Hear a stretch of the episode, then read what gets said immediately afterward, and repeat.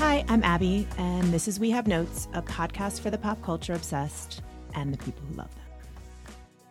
Personally, I'm still recovering from Sunday night's episode of Euphoria.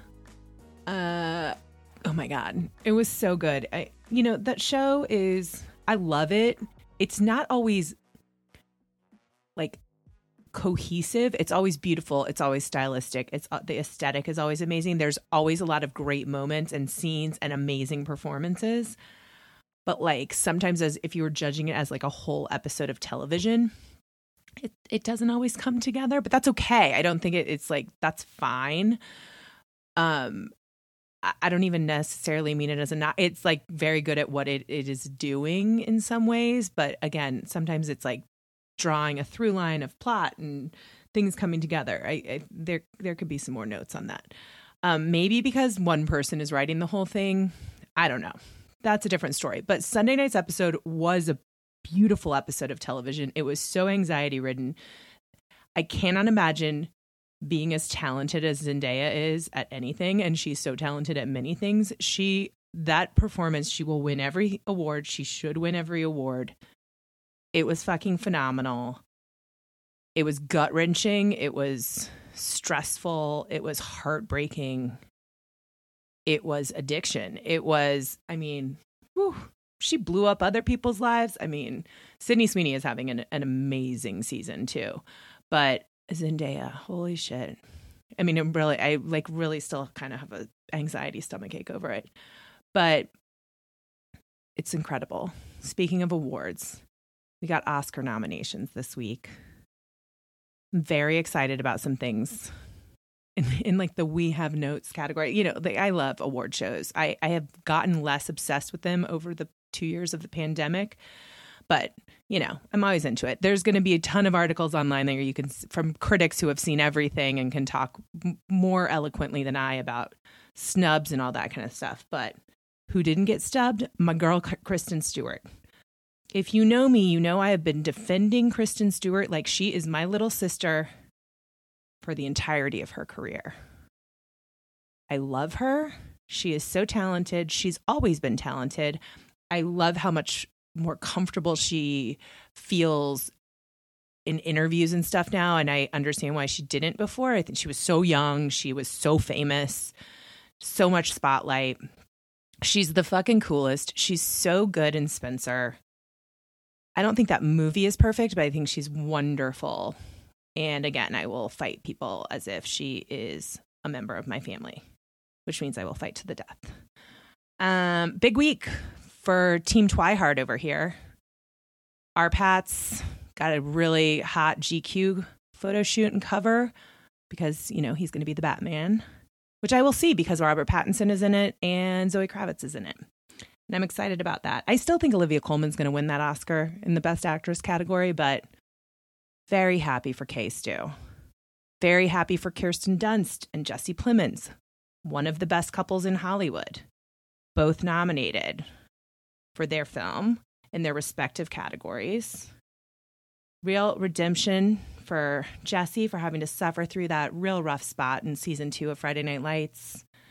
Um, I love them. Uh, watch her video about their house on Arc Digest, like her response, like she was like, I was screaming, and the kids were like, "What are you doing?" Like this when the announcements came out, and Jesse had been at work early, so she called him, and she's. I mean, I who doesn't want the best things for Kiki Dunst? Like who does? We all do. Another couple, Penelope Cruz and Javier Bardem, are nominated. I enjoy that as well because I enjoy them, even though I did not enjoy his movie being the Ricardos. I didn't like it. I mean, he's he's fine, good in it. Nicole's good in it, but like, eh, I don't like it. And I haven't seen Penelope's movie, but like, she really doesn't do anything I don't love, so I got to catch up on that. Licorice Pizza got nominated for Best Film, which I love. No Alana Haim, but that would have been a surprise. But it would have been cool because you know how I feel. Like I want to. Kristen's a member of my family. I want to be a member of the Haim family, who are all in the movie. Um, but also no Gaga, no love for House of Gucci, and that is, I think, the right choice. I was very entertained by that hot mess of a film. It should not be nominated for like Academy Awards. Um, and I realized I've got a lot. Of, I was oh, I'm super excited for Aunjanue Ellis and Will Smith and King Richard, Denzel. I haven't seen the Macbeth yet, but um, I will be seeing it. And and Beyonce is nominated for her song in King Richard, which is not her best song ever, or slash even a great song if you like compare it to her whole catalog. But we love Academy Award nominee Beyonce Knowles Carter, and it really works w- well for the movie um, Maggie Gyllenhaal for adapted screenplay. That's awesome. And Jessie Buckley got a nomination for The Lost Daughter along with Olivia Colman, which the Jessie Buckley nom was a little bit of a surprise. And she's really good in that movie. I, I'm still like haunted by that movie. Billie Eilish and Finneas for Best Song for No Time to Die, also. And then there's some things I realized I really got to catch up on. I really got to watch Belfast. I got to watch The Worst Person in the World, which everyone is raving about. I need to watch Drive My Car. I will get on all of those things. So those are my quick thoughts on the Oscar noms. And then we also got oh the Conversations with Friends trailer. Oh, you guys, I'm very excited about this. Um, of course, I first saw it as posted on Joe Alwyn's Instagram. Joe Alwyn is a great actor, a very handsome and tall man who happens to date someone named Taylor Swift. I'm very excited. He looks very hot in this. Obviously, it's like it's a Sally Rooney adaptation. I loved I loved this book. As we all know, if you listen, I didn't love her newest book, but I love Normal People. I loved the adaptation of Normal People. It's like a lot of the creative team behind that is on this one. It looks very obviously there's sex and sadness. I mean, it's Sally Rooney. Um, Joe looks so good there's like a moment when it looks like he's going down.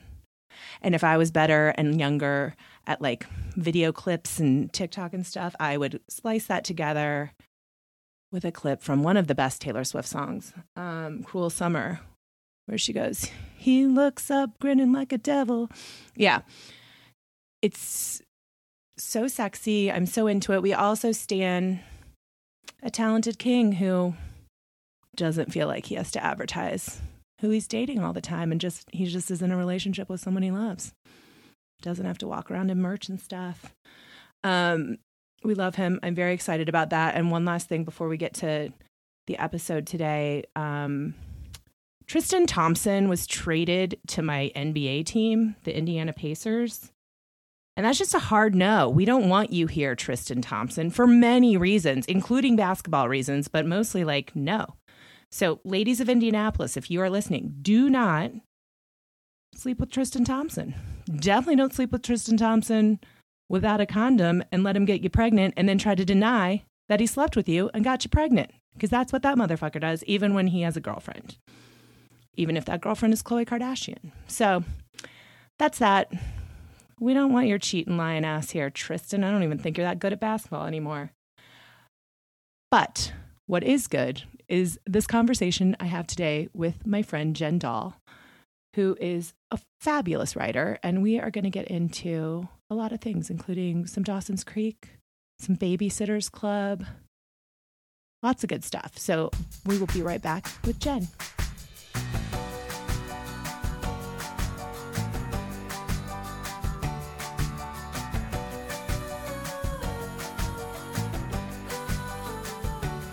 Once again, this week, I was a huge fan of my guest's writing before we actually met and became friends.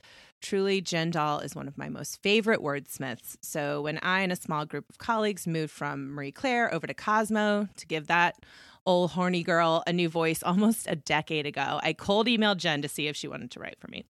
We soon met to talk over ideas um, with a few glasses of wine, and a friendship was born. Also, I really miss expense accounts. But Jen is the loveliest of humans and so accomplished. I really honestly can't even believe she said yes to writing for me at Cosmo. She has written for like every place you'd want to be published The Atlantic, Elle, Esquire, Glamour, The New York Times, The Toast, New York, The Village Voice, and so many more. And she's also written three books Save the Date, an amazing memoir told through the lens of 17 weddings she attended, which was deeply, deeply relatable to me. Unclaimed Baggage, a wonderful YA novel about three teens one summer in small town Alabama, and her newest book, That's Debatable, which comes out in June, and we will talk about a little bit, and centers around debate club drama. And I cannot wait to read it. Jen has the most astute ob- observations about culture, pop, and otherwise, and is one of the wittiest, funniest people I know. the second I saw her tweet about the possible career trajectories of Dawson and Pacey, I knew we had to talk about it here. And while I think we both wish we were going to have this conversation over wine and French onion soup at the Odeon bar, I'm so excited to get into so many things. Please welcome my delightful friend, Jen Doll. Hello. Hi. Hi. oh my gosh, I miss you and I miss I those miss French fries and Oh my god. we I feel like we would go from like like you have like two meals to, yeah, to dinner tonight. We would. Uh, it's like a a vague, foggy dream at this point. Um, right? Like, was that our life? Was that real oh, life? I think we would meet at like five or something because yeah. the bar would be pretty empty and we could get a seat and then we would leave at, I don't know, like 10, 11? Yeah. Yeah. Yeah. That oh, sounds about right. That was so great. those Someday. were the, the days. We'll have to do it or, again. We will. And I also was thinking, um, also Scratcher. That also yes. makes me think of you. I miss Scratcher. And Scratcher. That, that, other weird. It wasn't weird. It was great. But there was, there was a bar in Tribeca we would go to sometimes that wasn't Odeon. Oh, and it was yeah. like, remember that place? Um, yeah. Anyway, that place was great too. I can't remember anything else. I can't it. remember. I oh those were I mean and Scratcher was on my old block that I used to live on in like oh, 2001. So like that Scratcher. But you well, know, is it still there? Did it yes, survive the pandemic? That, I heard that the owner of Scratcher is like this person who I think he's this Irish guy who doesn't care about making any money. He just always wants the bar to be open. That's what I heard from someone. And oh so, you know, thank you, guy. You're amazing. Yeah. I love you. thank you. A New York treasure. He just yes, wants to absolutely. That's yes. like one of those places where the wine was bad, but it was so good, bad, you so good. You just like, like you throw some ice cubes in that cheap white wine because Yeah. you will drink a cheap white wine with me, and you will drink a Oh. nice white wine with me, and I Yes. we both enjoy the, both the have full range. for sure. They, They are necessary, you know, high and Ugh. low.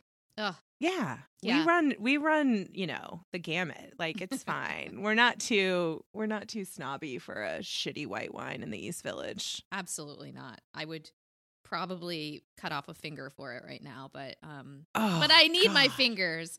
I, you do for all of your writing. for all of my writing. Um but also it's funny because when you were assigning uh, I, you know, you approached me about writing for Cosmo and I'm thinking what year was that? Like uh it must have been after It was like- Save the Date came out or like around that time, right? Like I think it was like around like I think you'd written it. yeah. Well, so like we so Joanna well, I remember this part so clearly because when so I was, you know, at Marie Claire and then Joanna Coles, who was the editor in chief, she Mhm. she told us she was going to Cosmo. And at first I didn't know who was going to go with her and if she was going to ask me to go and she did whatever, et cetera. But the day she told us, she and I were supposed to be flying that evening to North Carolina for the Democratic National Convention in Uh-huh. 2012.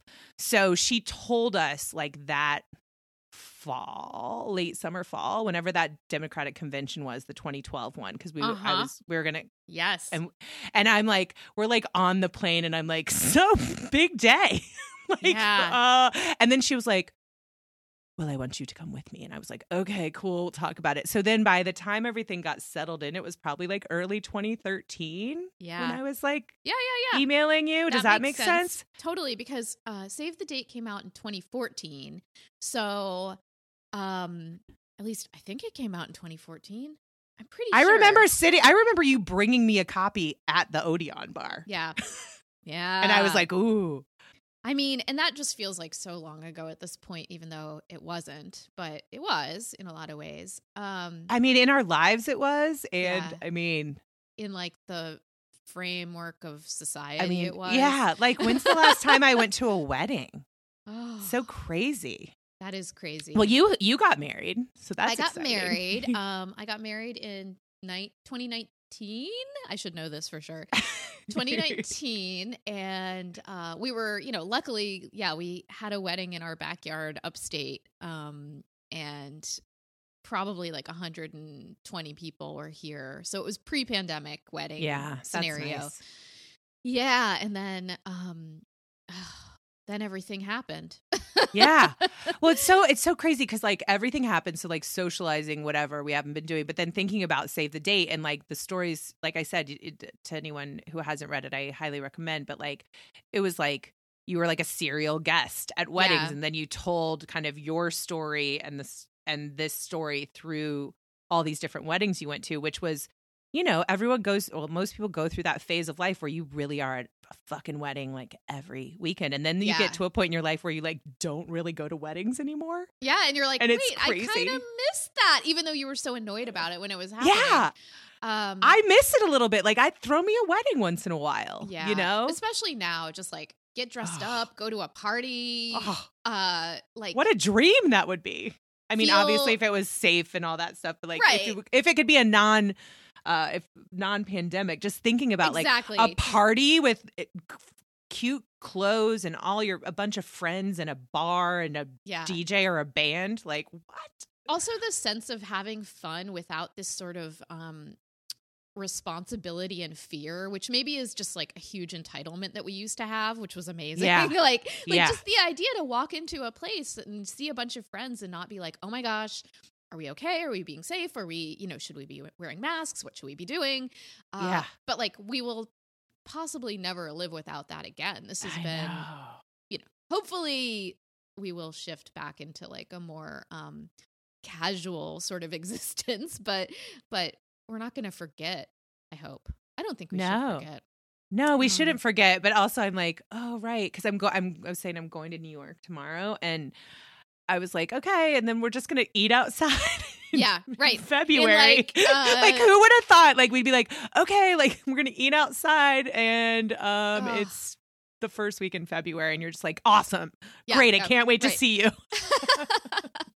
there will be heaters it's fine yeah you're like we never would have done this before but um Yeah. humans are very Such is life. adaptable so that's good Yeah. i guess Yeah. Uh yeah. You know, the thing about Save the Date that's funny is like um I feel like in writing it I was trying to challenge the kind of bridezilla-ness of like like yeah. it isn't just, you know, the bride story or the groom story. It's everyone's story. Everyone is going and participating in this experience, right? So like we're Yeah. all going to have stories related to it and we all bring our stories and our our realities to events that we attend.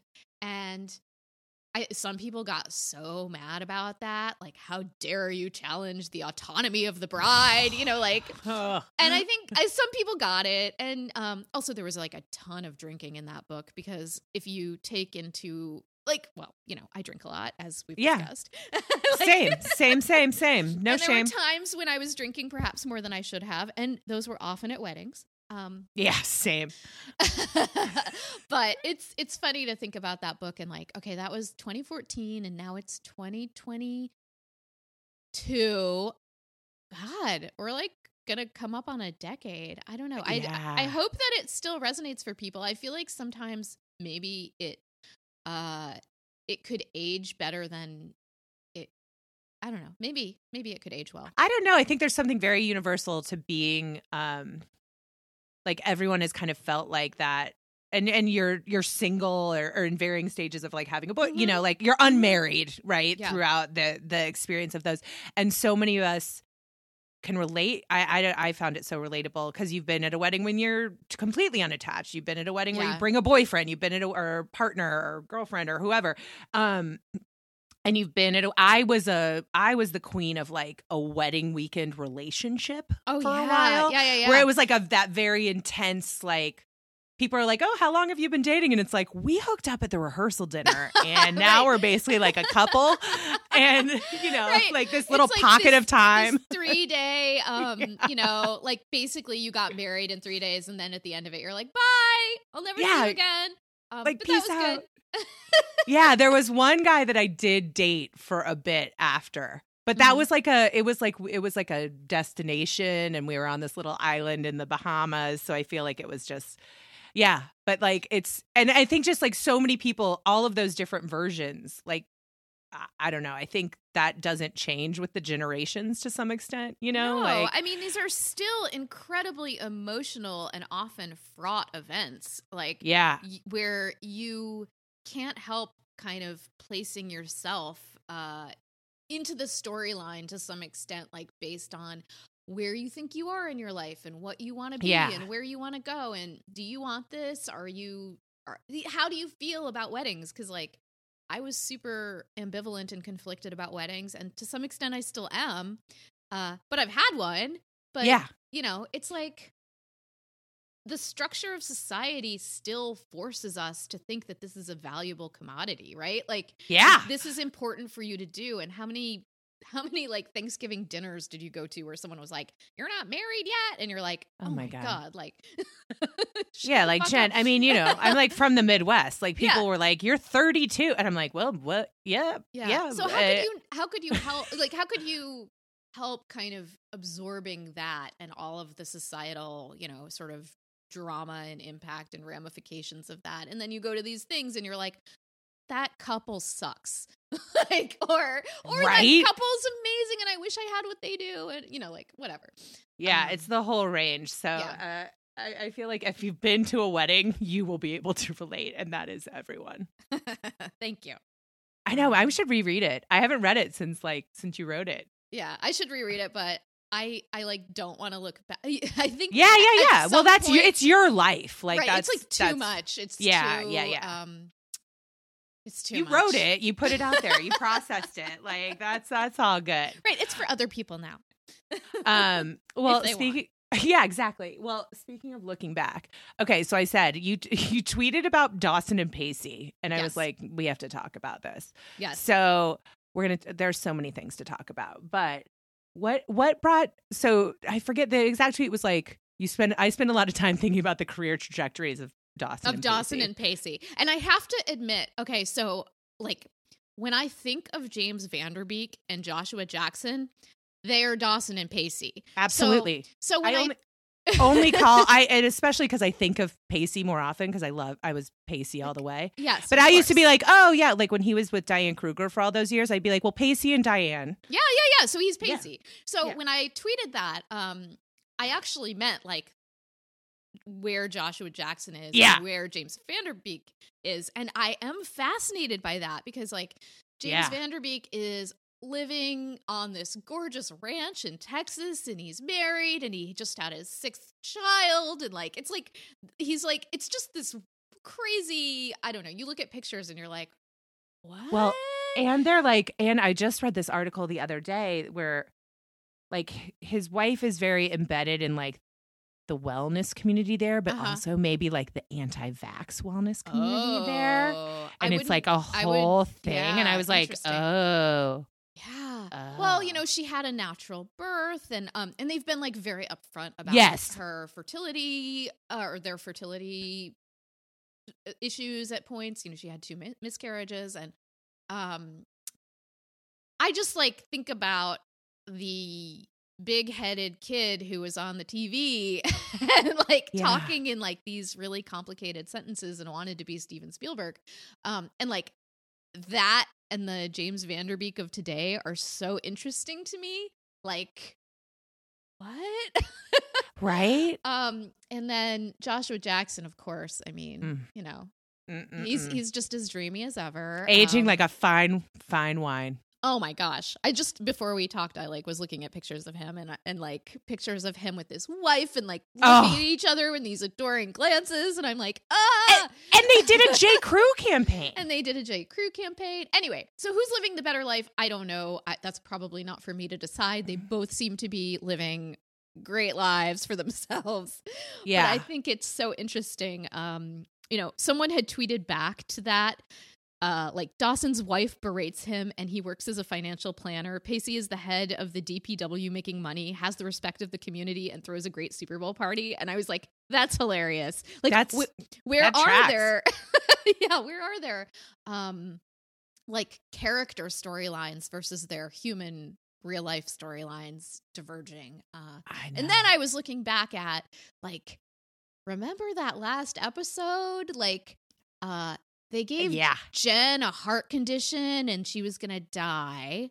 Um, Yeah. She was working as like an art gallerist or something, and then Pacey was briefly a stockbroker, and then went and then like worked in a restaurant. Um, Yeah. And what was Dawson was a filmmaker. Yeah, he well he eventually creates a show called The Creek.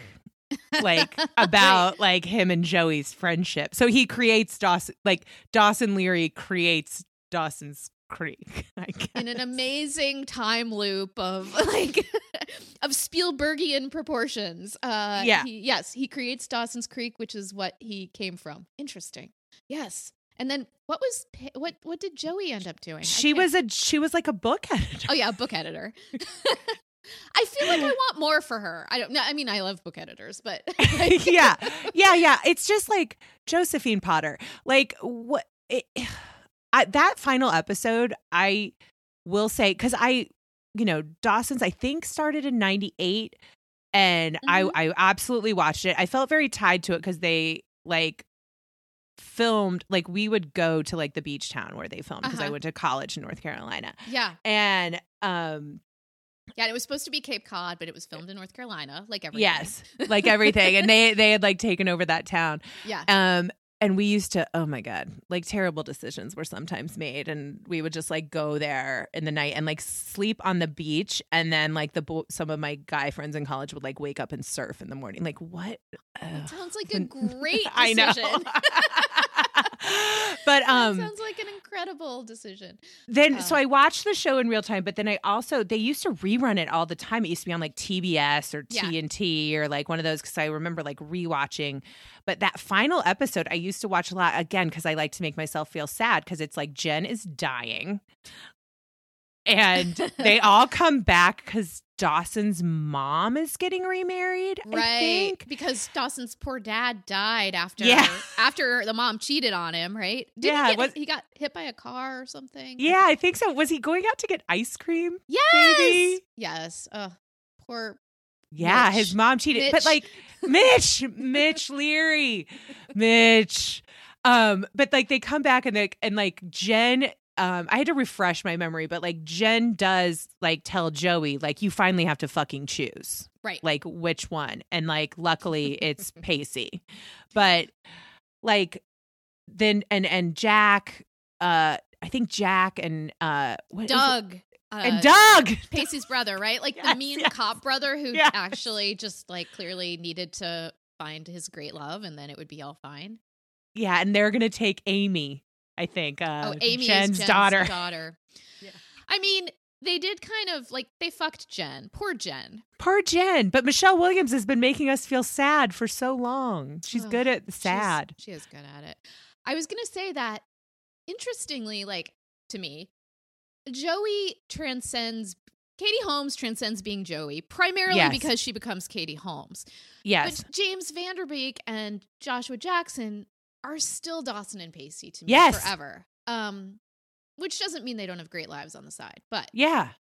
Katie well, did you, Katie. Yeah, she's Katie. I never call her Joey. I mean, yeah. I remember that she was Joey, but I never yeah. like she's never Joey in my head. And Michelle yeah. Williams and is same. Michelle Williams. Same. Sometimes she's white Michelle Williams, but like, you know. right. And An- Andy, I don't know what happened to Andy. I don't even know what Andy. oh my god, Andy. Because remember, uh, R.I.P. Right? Dated Andy for a while. Yeah, he what did. Ha- what happened to poor Andy? Didn't she die? Hang on, let's see. I think I, she died.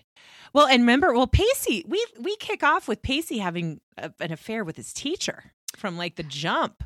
I I think about that often as well.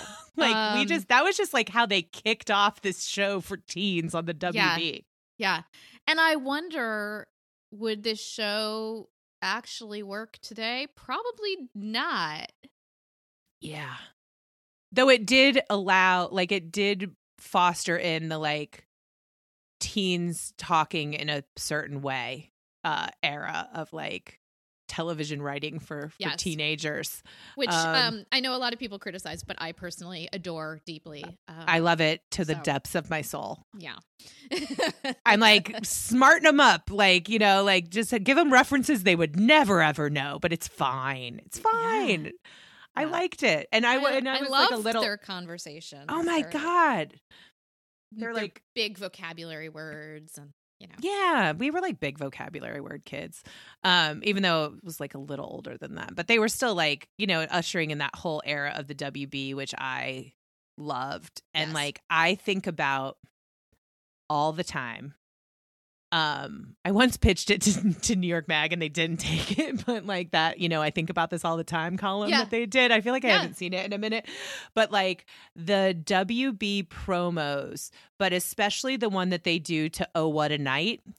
And it's like all the people from all the shows, and it's like the Dawson's people, the it's still when Buffy was on the WB. Uh-huh. It's like Charmed. It's like uh Roswell.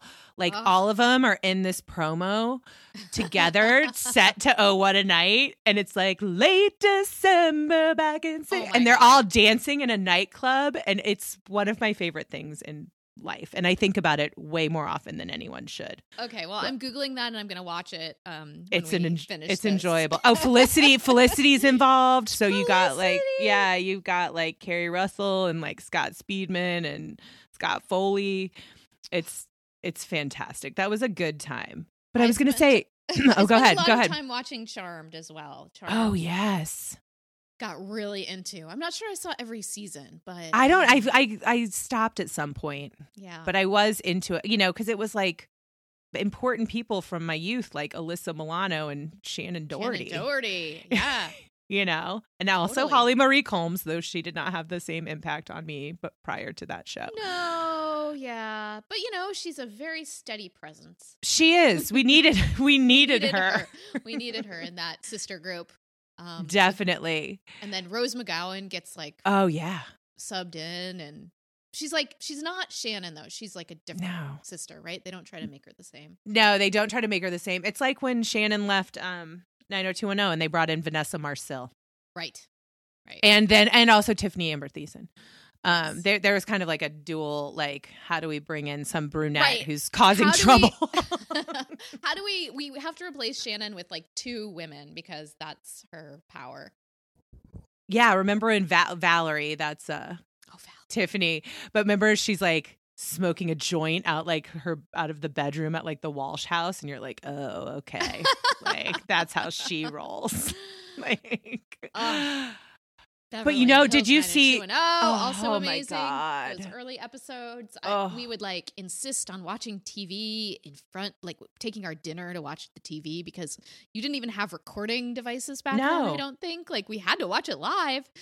yeah, and you had to talk about it at school, like, Yeah. it- and and well, that was you know the precursor to That was before to the Creek. Dawson's Creek because exactly. Dawson's Creek doesn't. I mean, it was like the first show that became a big hit like that that was literally targeted at teenagers. Yeah. Like we are doing this for teenagers.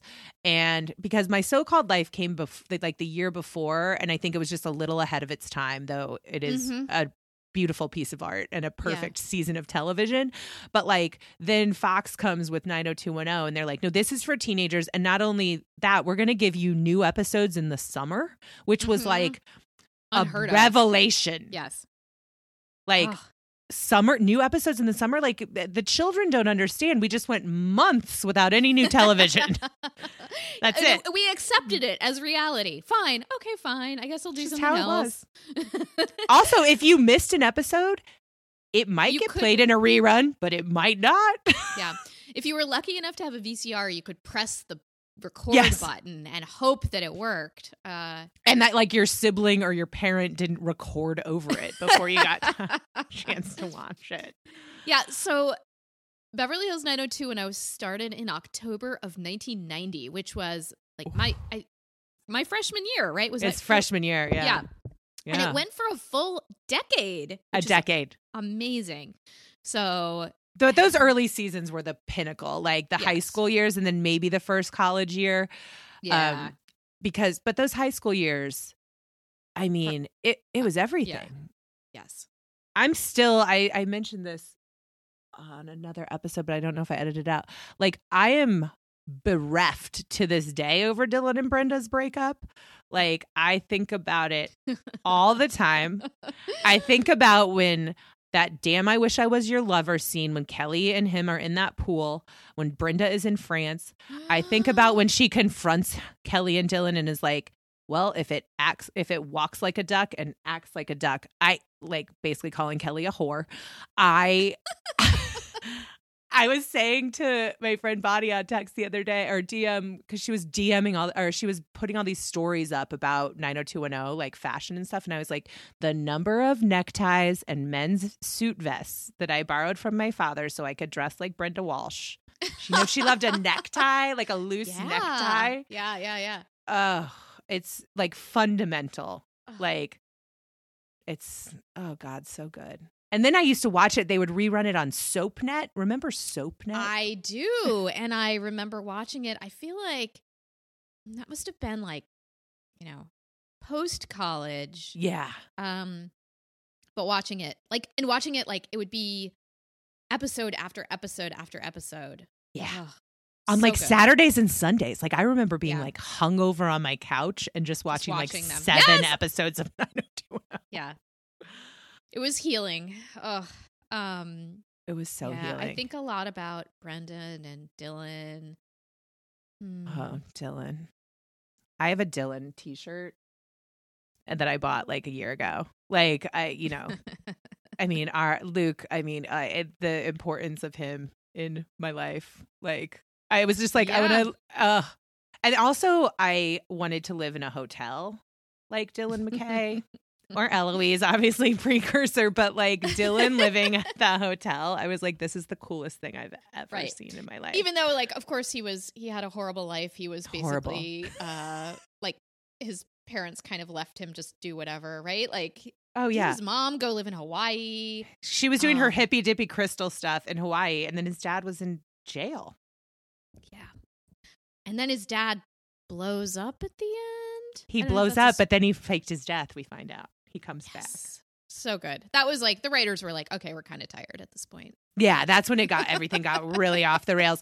Like, but I always remember that his dad was played. I cannot remember the actor's name, but he was on. I grew up watching Days of Our Lives and like NBC soap operas, and he Uh-huh. played this guy Chris Kositchek on Days of Our Lives. And I remember he popped up on 90210, and I was like, oh my god. And then he, yeah, he blows up, but then he's not. And Dylan like runs. I remember the scene. He's like running across the parking lot, like dad, and then he blows up. Yes. And then I think like two seasons later, he's like, I'm not dead. he's like oh hi sorry oh yeah he was also in jack mckay portrayed by josh taylor Josh um, Taylor. But like, what else was he in? He looks so familiar to me. Um, he was um and then well and then there was also obviously like kelly went through so because you know jennie garth was on the show the whole time yeah, and i i was one time in an elevator i was freelancing at us weekly like i had gone home to the mothership and she was in the ele- she had like come to have a meeting at the office or something and i was it just ha- happened to be in the elevator going down with her and i felt like i had growth because i there was a part of my brain that wanted to like yell at her for like hooking up with dylan when and i'm like i know this is jennie garth not i How mean i do do? but i was just like oh yeah, Kelly Taylor. But then like all this all those many seasons after, you know, obviously we have the diet pills and things like that in high school and like her mom's coke problem. yeah. But Oh, then Kelly has a coke problem later when she dates Colin, the artist. oh. After and then she is in that fire and then she joins a cult. Like Yeah, so many they things. basically all have like someone wrote down a list of the most terrible things that could happen to you, and they're like, "Yep, let's check that one. Good, okay, got that." Like, almost die in a fire. Here you go. like poor Kelly. And then that girl like single white females her after the fire. Like, why do I remember all of this better than I remember like my own life? Remember when Mrs. Walsh almost had an affair? Yeah. Carol Potter. Yes. Cindy Walsh. Yeah. what? Uh, and James Eckhouse. Why do I remember James the parent?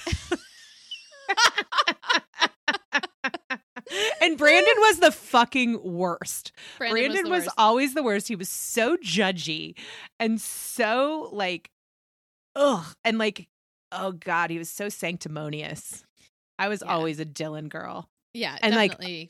Oh, like the REM playing when they break up, but then also like when he's like sitting, he like breaks into like what used to be his family's like cabana at the beach house and then he's just like lonely sitting on the beach like wearing a baja as like REM you are the everything plays or something it's just like oh No, I remember Emily Valentine. Oh, yeah yeah. Oh, and then he had he had an affair with his teacher. Um, oh yeah the professor yeah. Oh I rode I rode next to her at a, in a spin class at Equinox once when I lived in LA and I was like Uh-huh. oh my god oh my god oh my god it's Dylan like it's so crazy the things I remember from that show. I mean, I guess it is like we watched it, it was formative, and then all those reruns for all those years just really like cemented it all. I guess the big question is if you were Kelly, would you really want Brandon? I think maybe Yeah. not. No. And like, uh, well, then there's always, of course, the famous I choose me when she's choosing Oh, yes. between Dylan and Brandon after Brenda's long gone, Yes. doing her theater career in London or whatever she's doing. Um, the I choose me. But yeah, like, who wants Brandon? Like, Yeah. I don't know. Nah. I'm a nah. I was always a nah on Brandon. Brandon was like the James Van Der Beek. Brandon was the Dawson, and Dylan was the Pacey. exactly. Just- this just is so- why you know. Yeah, this is why I liked Ben over Noel and Felicity. Like it's Oh know, yeah, I'm always not I'm not gonna pick the the the one you're the good little- on paper guy. yeah. May also be why I'm still single. No. it's why you have not compromised. exactly. exactly. Um yeah, I can't wait. Like I, I love to, you know, Scott Speedman has had a resurgence. Like, I mean, again, Luke, it's so devastating to me that he's no longer Yeah. here, but his career had had a resurgence on Riverdale before he Yeah. died. Like Scott Speedman is back working a lot on television. He is on Grey's Anatomy as a very sexy love interest to Meredith Grey. He was in the new season of You. Like Josh Jackson, Josh Jackson has been like really consistently working, but like, Yeah, he's gonna Uh, be in the new Fatal Attraction. yeah, that's what I was gonna say. Yeah. I'm very excited.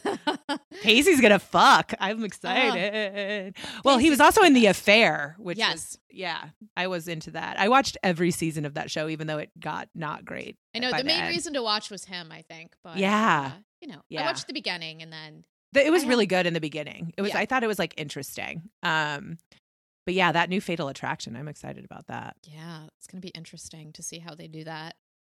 Um, All our our Gen X boys are coming back around. I'm yeah, I hope our Gen X ladies do too. I know. Well, Yeah. we've got, you know, Yellow Jackets has been Yes. great for some of that. And like, I feel like there's more roles, you know, for middle aged ladies, hopefully. I keep being like, is this because Gen X is now greenlighting shit? Like, are we in charge? So we're like, we want to see, st- you know, I don't know. Yeah. There's like layers to it. I don't know. I mean, obviously, male careers have always Yeah. been less, you know, like sort of challenged by aging than female careers in Hollywood. But uh let's I don't know. I, I mean, we were going to talk about maybe the babysitters. I was just going to say another love of ours from, from youth. And Yes, Alicia Silverstone. Yeah. the mom. It's also funny to see these characters come back as the parents. Um, I know. which is like when I write young adult books, I often am really interested in the parents' lives, which like that I put in, you know. So it's like, yeah. what's going on with the mom's love life? What's going on? Uh, but yeah, like I, I really enjoyed the giving her this. She's not just the mom hanging out. She's got like her own story. She's got stuff she's dealing with. You see her emotions. Um, and you know, I'm- It's, Clueless, of course, was ugh. Like, you know iconic. iconic. And then I also I do always like clueless first, obviously, but I, I there is a video of her feeding her child out of her mouth like a bird right? that I can never erase from my mind.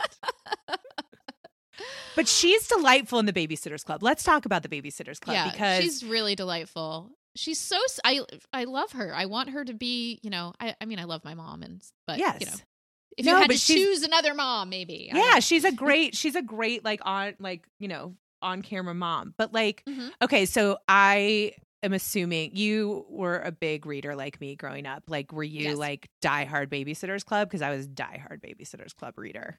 I was. I was also throwing in like Sweet Valley High. I Yeah. feel like I just read them all. And I Yeah. do think that when Babysitters Club was super popular, it was almost it was almost like a little too young for us, right? Yeah, Like, or yeah. we kind of we got the beginning and that was probably the right age. And then but I kept reading them because they were like candy, you know? Yes. Like um but really, I'm pretty sure if I can when did No, I'm pretty sure. out? I think like Kristy's Big Idea, which is the first book and also the first episode of the se- this new series on Netflix that has two seasons, which is a delightful show.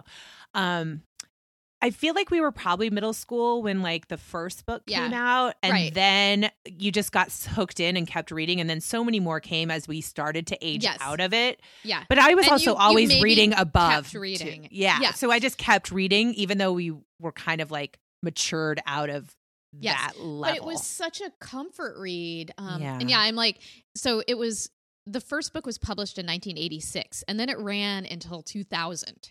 So that's like a huge amount of time. Um, 35 novels were Oh my God. originally written in the series by Ann M. Martin. And so Kristy's big idea. I mean, I think I there are some books in my life that I have gone back and read again and again and again, and that is one of them. Even when I was an adult, just like something about how it was transportive, reminding me of like what it felt like to grow up in not a big city, kind Yeah. of the suburbs, having these friends. Um, she's got this amazing idea. She's going to create something. She forms her own small business. Like she's awesome. And then, She's like, awesome. these these different girls who are all um, well developed in terms of having their own struggles and their own distinct identities and challenges. Uh, and they're also so sweet.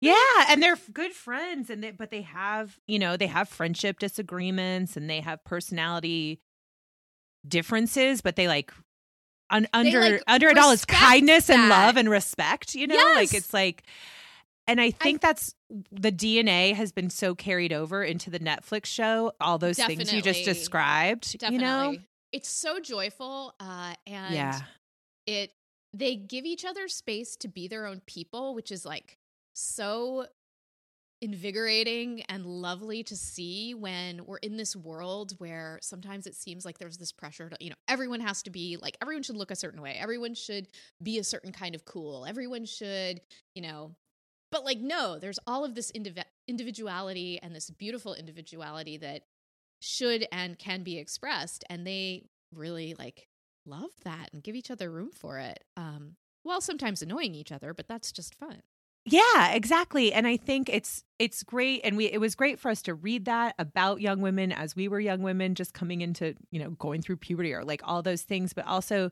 to remember like the interior lives of young people are real and Mhm. have depth and have layers and like you know, I think having we're both women but like having been you know like sometimes the the opinions and the infatuations and the loves of like young teen girls and preteen girls and young women and women in general get like passed off as like Yeah. unserious and whatever. And it's like that's just one of the many layers. And also young girls know where the shit is at. You should listen to them. Like that they they rule the world in terms Yeah, of yeah, like yeah. pop culture. But but like also like the thing about books like that and this show for like a new generation is like no but there's so many layers. Like there are crushes on people and and fights with your friend but also like you're dealing with this thing at home and you're you know dealing with grief and and Yeah. dealing with conflict within your friend group and all Yeah. those things that are just but like done with like a level of kindness and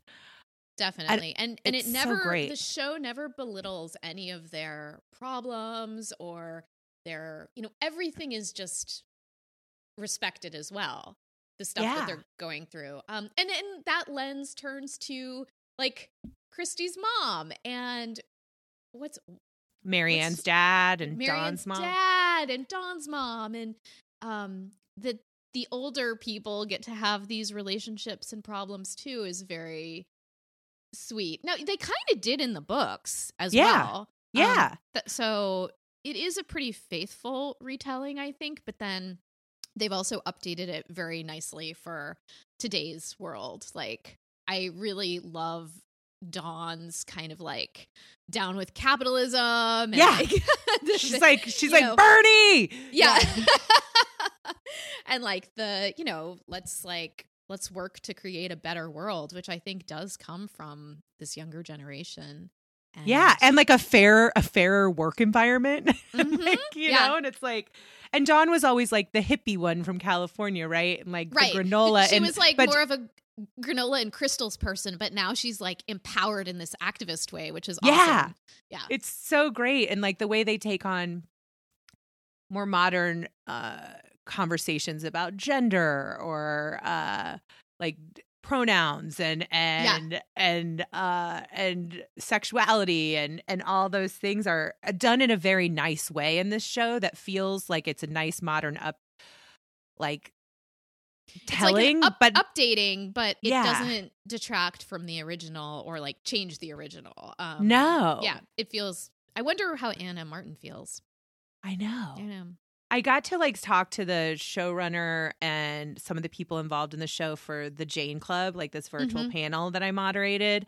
And and you can sense like the deep respect that Rachel, the like show creator, Mhm. like has for for Ann and Ann's work and like the love. Like it's you can tell the show was created with love and you can really like feel that. And and Yeah. and I think they they're like, well, we have this gorgeous text to work from. Like, well, how do we keep that and like build upon it? And I think they've done such a nice job. And I have never heard one person watch the show and not be delighted by it. Yeah, I like cried and Oh. laughed, and I mean, definitely the gamut of emotions.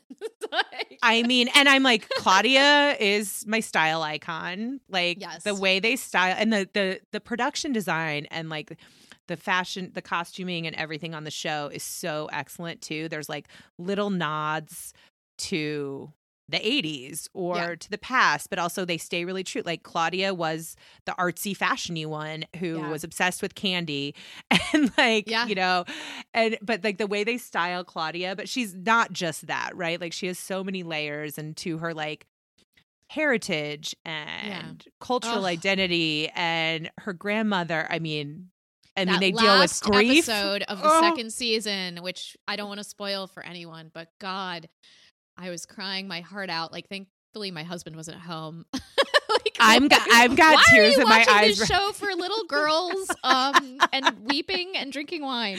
Yeah. Like- I have I have tears in my eyes right now thinking about it. And again, I watched it all by myself and and you should not feel like ashamed to do that anyone, but you might get emotional and it's it's very emotional, but in like the most cathartic, wonderful way. Uh yeah, that I think that, you know, the pandemic has been going on for so long. It's kind of hard for me to remember what shows I watched during the pandemic because I feel like it there it goes in these phases like yeah. in early pandemic, I think I was watching like Schitt's Creek. What? That was like, Oh how is God. that possible? Like, I finally finished it. I was late, but Yeah. Um, but then definitely first season of Babysitters Club, right? And then second Yeah. season of Babysitters Yeah. Club, which just came out. Uh like so many shows. Um, but It's this it's- was one of the special ones. it, it is. It's really special and I I know so many friends who have watched it with their kids and that's really special to like introduce them. And so Yeah. and so many kids still read the books, you know, like the books are still popular. Yeah. and for like you know elementary school age middle school you know and then to have this show that does feel modern so it doesn't feel detached from what the reality that they might know in their own experience of being young and then to share that with a parent who might have had a beloved relationship with this material it's just like so special like when i hear yeah. and not that it just has to be daughters but obviously like i have friends who have like watched it with their you know preteen I mean- daughters or and it's like i'm like what a wonderful magical experience Totally. Doesn't logo lo- logo doesn't Logan become uh an honorary babysitter at Yeah. some point? oh yeah I mean, we get a boy babysitter. yeah we sure do and that was you know that felt like kind of a big deal in like Yeah. the 80s i don't know i Yeah. mean there's still uh, so many like societal yeah, bullshit gender norms. So it's like Sexist, still yeah. great to like like you know Gen Z is doing a lot of things, but like society is still society, and there are Yeah, a lot of places. to- yeah, It's a slow shifting Yeah. reality. Um, yeah. for sure. Oh, I love the show so much. I love and it I- so much.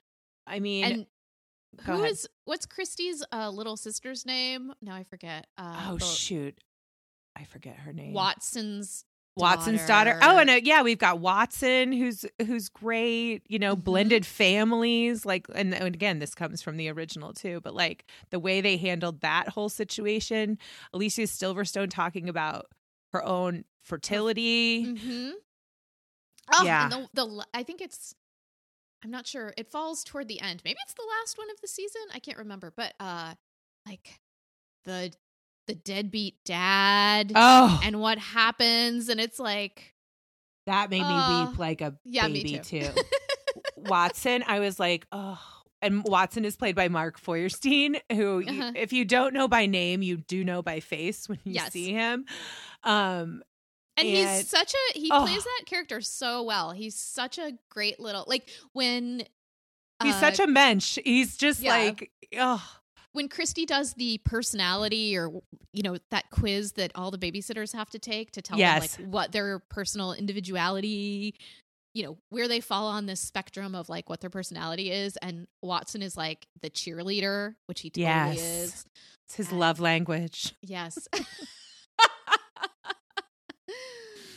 oh, it's good. Even the the characters like the brothers, they're you don't spend Oh. as much time with them, but they're so good. Like just the little bits of time they have on screen, they're all so good.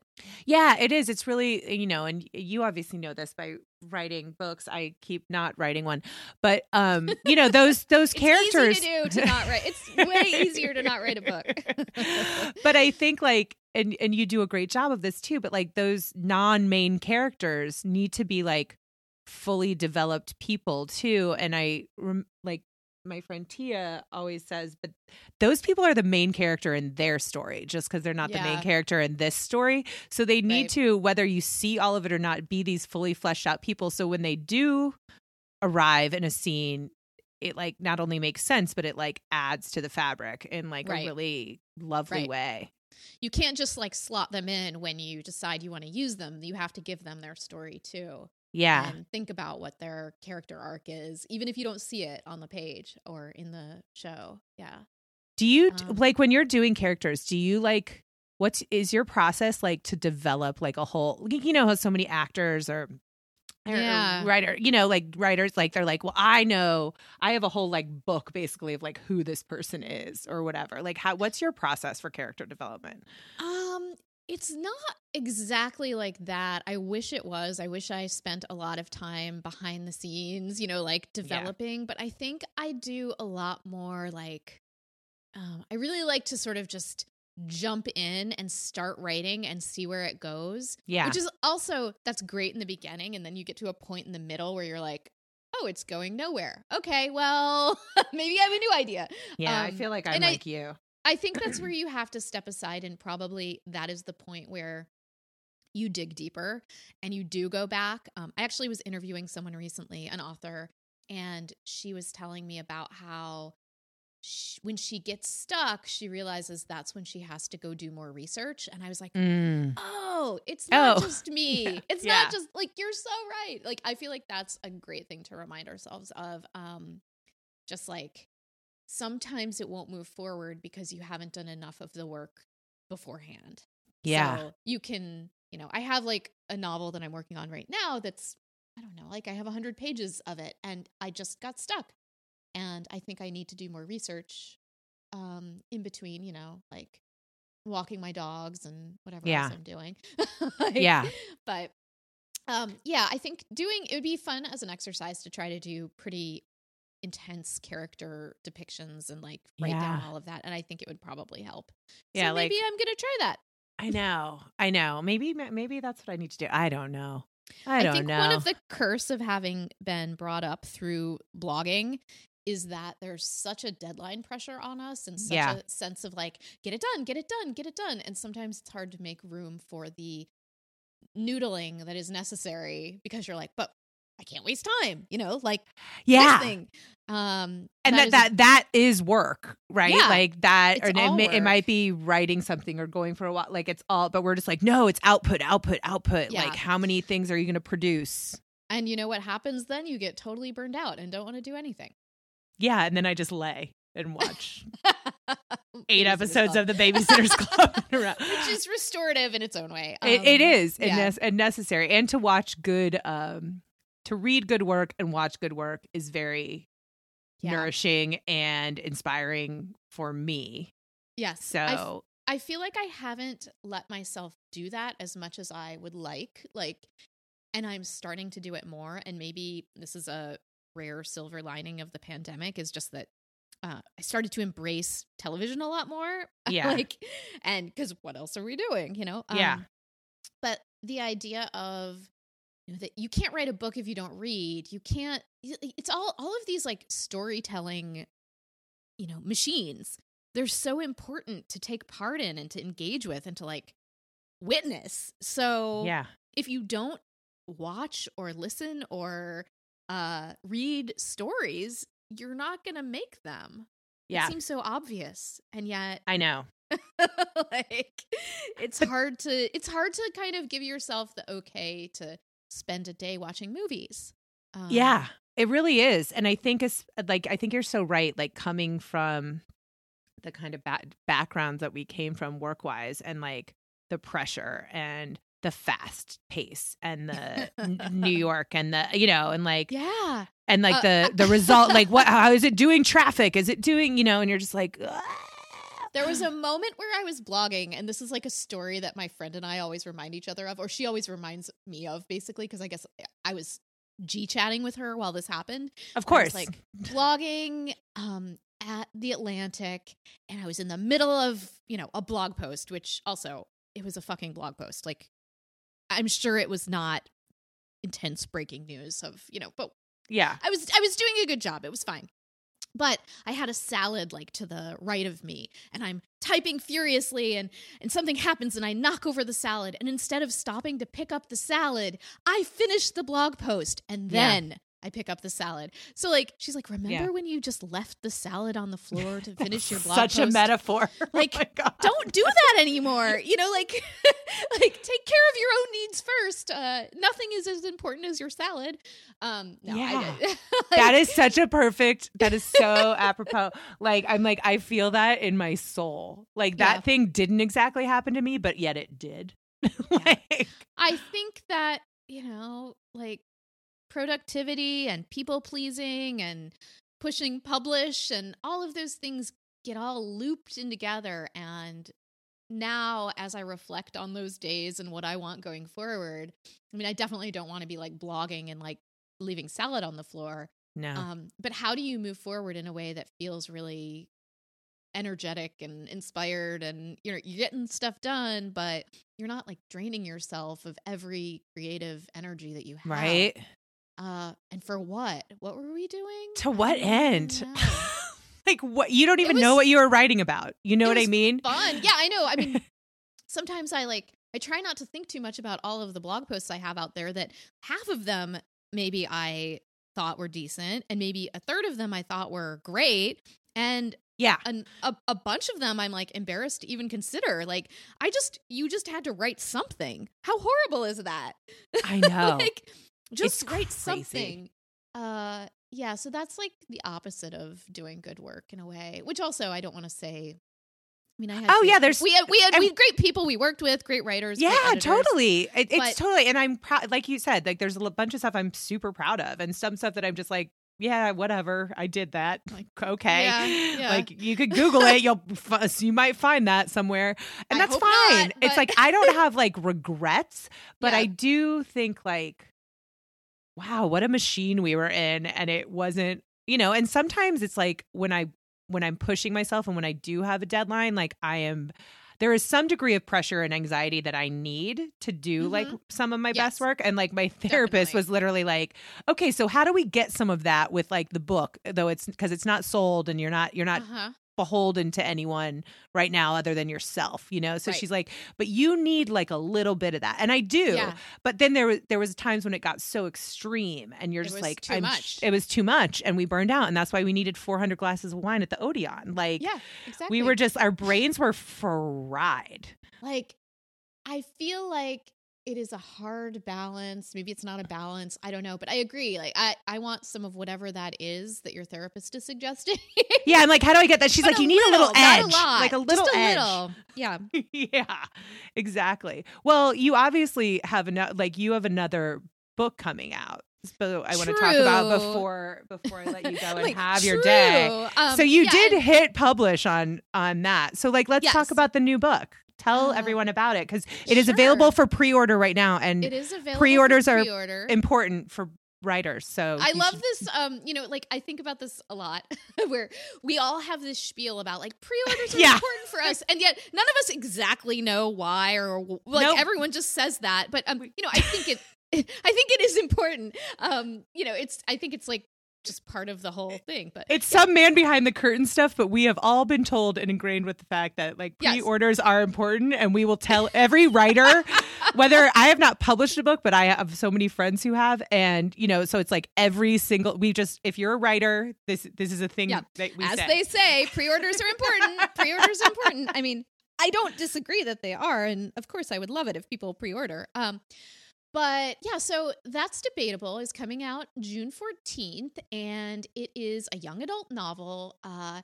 so I was on my high school debate team back in back when I was watching Dawson's Creek and or Beverly Hills 90210, reading The Babysitters Club, and uh, it was a really formative experience for me. I started out as a pretty shy kid, and debate was a way for me to find a voice. And, you know, of course, this is like high level nerd stuff, which I love. love Like, it. I love um, high level nerd stuff. but you know, so so it's inspired by that time that I was on the debate team, but of course, debate and uh the world have not stood still and things have changed a lot. Um and it is not about my experience on the debate team. Instead, there are two characters, two main characters, um Millicent Chalmers, who is the like number one kick ass, take no prisoners debater in Alabama. And she is probably going to win Alabama State, which she kind of needs to do for college money. Um, and she is adamant that she's going to play this game. It doesn't matter. Like, so with debate rounds, this is Lincoln Douglas debate. So you get, um, you get a resolution like every three months, and it might be something like, uh, you know, there's a governmental obligation to redistribute wealth between the rich and the poor. And the affirmative argues, yes, that is true. And the negative says, no, it's not true. So Millie will argue whichever side. And this is like an important part of debate. You need to argue both sides. You need to Right. be able to present um, a cohesive and smart argument. You need to be able to uphold it with evidence, uh, all that stuff. Uh, but so as I'm writing this during a pandemic, I'm thinking about how the like society is not so much a place where we even believe that we should uphold both sides sometimes. Like Yeah. sometimes the other side is wrong. And what does that mean if one of these debaters can't argue the side he doesn't believe in. So enter my second character. Uh, his name is Taggart Strong, and uh, this is set in Alabama. So These names are phenomenal and they are so perfectly Alabama in like Millie a very. Great way. Thank you. So Tag is on the debate team, something he kind of started as a freshman. You know, he, he goes to a private school in Alabama, which is like a more progressive private school. And so they're willing to kind of let him be a little bit, you know, explore who he is and how he wants to argue, but also they want him to win. And before a big tournament, he gets called in front of the principal with his parents, and they're like, Why do you keep messing up at competitions? Why do you keep failing to argue the side that you're assigned? Um, so he's got this real conundrum of like, How do I express my true self while also playing the game? of course, Millie and Tag end up debating each other, Mhm. and something happens during this debate, uh, which is about gun control. Actually, uh, something happens, and they end up together, and they have an experience that kind of changes their lives forever uh where they start to like get to know and understand each other um from that you know i don't want to spoil anything Yeah, yeah, yeah. so, so i'm speaking vaguely but you can kind of guess uh anyway um I gotta The- chill. I gotta chill. the then they go forward and you know like tag has to learn a little bit about how millie does things and millie has to learn a little bit about how to, how tag does things and there's you know it's a book about like authenticity feminism um problems in the way that the world works today what you can do as an individual to change that um how to speak you know your truth and stuff like that so um, Ugh, it yeah. sounds phenomenal. I cannot It's- wait. um You know I love Pre-order YA. It's very whether important to pre-order. Yeah. it's got to pre-order, you guys. You got to pre-order. We don't know why, but you have to do it. Uh, any Uh, place where you buy your books, and you could call your call your independent bookstore locally too. See if they want to order it for you, which is also a thing that writers Which will say, but it's also really wonderful and important. And I do know, I do know why that is important. Me too. Yeah, your independent bookstore is where. Yeah, uh, yeah, I'm not going to say anything about the other places. But Yes, but it, it is great to uh and you you could give them a ring and say I'm looking forward to this book that comes out in June by Jen Doll and they they Yeah. will they might order it for you. They would probably take note and be very excited that you have an interest in this book, and I would Yes. be very excited. So, Yes. Oh, it sounds so good. I and you know I love YA. I very much love YA written by you, but I love YA in general and have always read it as an adult. So, um, I think some of Me the best books are are young adult. And again, that that's goes back to what I was saying. Like some some people, and, and it has evolved, but some people will say that that is they they think that that is a less serious or less Yeah. literary or less something, and uh, they are always wrong. And there's Isn't so much funny- amazing work. Like, remember the debates of like, was it 2017? It was like, you know, ugh, adults are reading young adult literature. And now it's like, who the fuck cares? Just read something. Read what you want to read. Like, I mean, Yes. we were like, we were kids. We were reading adult literature. Yeah, I'm an adult. I read both. I read tons of different things. And that's Yeah. a great thing. Whatever you read, just read it. It's good. just read Um, read books read yeah. books read things read Yeah. all and watch and you know just like it, it and that's so much like the part of the thesis of this show is like be into what you're into Yeah. and like there's nothing wrong with i mean as long as it's not you know hurting people and you know there's, there's obviously extreme things but like Right. generally speaking and like be into what you're into and don't be embarrassed about it like yeah. there's nothing wrong with loving something and don't let somebody tell you it's not for you or Yeah. like that Yeah. that you're being gate kept from it or whatever it's like you yeah And also, there's such a range of, I mean, pe- some people love something, some people hate it. Like, yeah it doesn't matter what other people think, it matters what you think and what you love. And if you really love something, definitely shout it from the rooftops and, Hell yeah. you know, go on to Goodreads and Amazon because those authors will definitely appreciate the positive reviews. Like, yeah and if you with- don't like something and if you don't like something here's another thing writers will tell you and i know and this is real too if you don't like something you don't have to tag the writer. It's okay that oh, you Oh, don't yeah. like it. You're you're well within your rights to not like something. That's great. You don't have to tag the writer. Yeah, it hurts us deeply. I mean, I don't- know, I know, no one, no one cares about what the writer thinks because you're much more, and th- that is fine because it's the book is a product and um, people can engage with it however they want, and that's a good thing. But oh god, you know, like have your opinion just you don't have to tag the person so that they have no to see it to have someone like come and knock on their door and be like, "By the way, you did a bad job at work today." Like, wait, who are you? What? Like, Yeah. again ha- you're free to have your opinions criticism is not we're not silencing anyone just Yeah. don't tag the fucking writer man Just it's mean me. just use some kind like as as my my boyfriend would say treat people with kindness. Tpwk it's harry styles birthday today so go ahead and do that. Like Ugh. it's it's just like use some kindness. Like think about that. That is what some like what jen just described. It's like someone knocking on your door and being like you suck. And you're just and you're like, okay wait, I was like having an okay day before that, but we're, and also a lot of writers have a lot of feelings. Oh, Like, I can spiral us. We're, we're so sensitive. So it's really sensitive. obnoxious. it's obnoxious, but it's true. I'm trying to That's just, you know, yeah. value that about myself and, and let myself exactly. feel what I feel. Oh.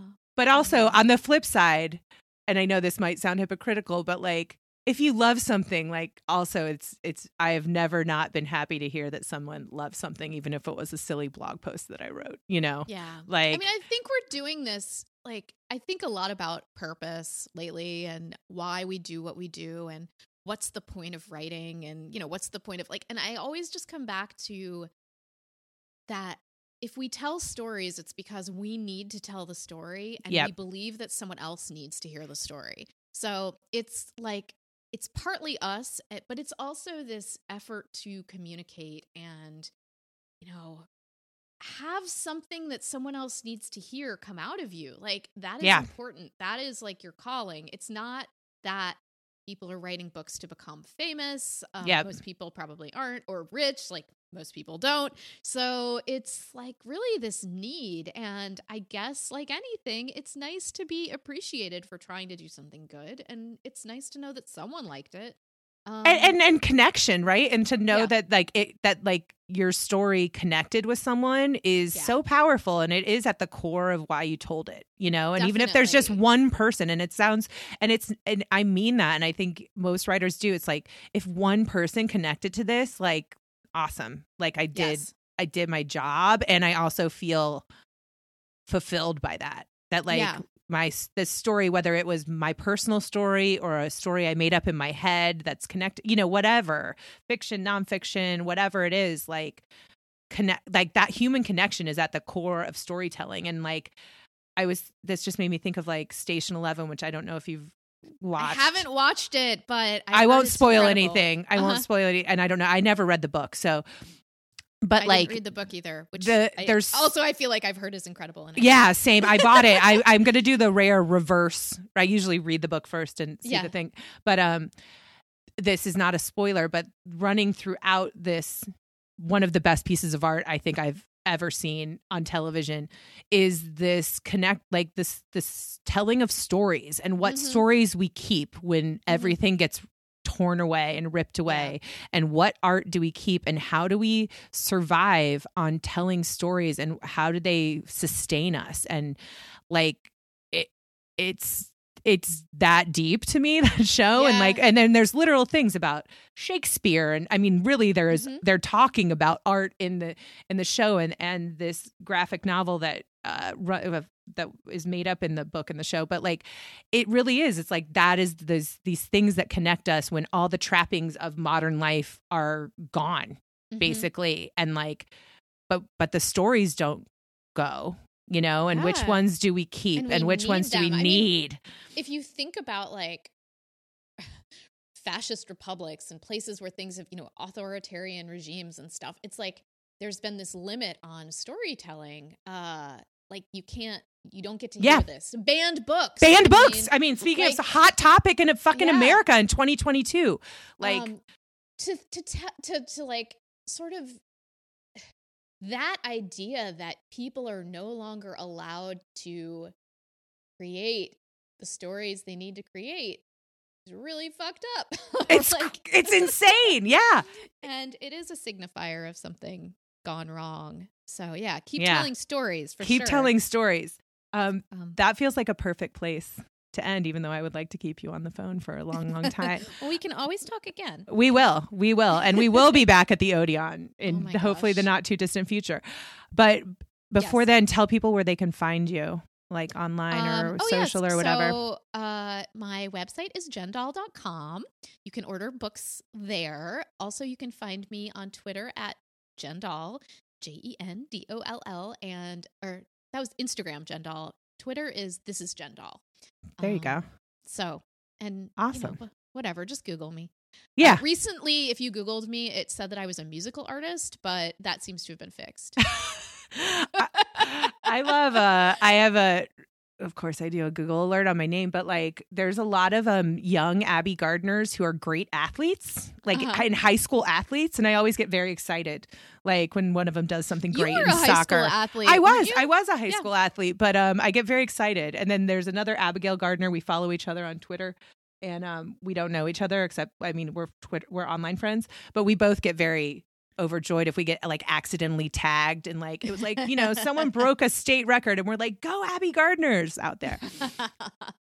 there was a Jen Doll who went to my dentist, and Oh. uh, I I was always like sort of thinking about how that could go awry in some way or another, like Yeah. getting all your teeth pulled because you're the wrong Jen Doll or something. I don't know. Oh yeah, that's that would be bad. Um, well, thank you so much for coming on. I'm like End on a happy note. And on a happy note, thank God the dentist did not mix up the Jen Dolls. Because to me, there is only one and only Jen Doll. Oh, and I thank you. adore you. Um, oh, thank you so much. This was so fun. So fun. And I will be right back.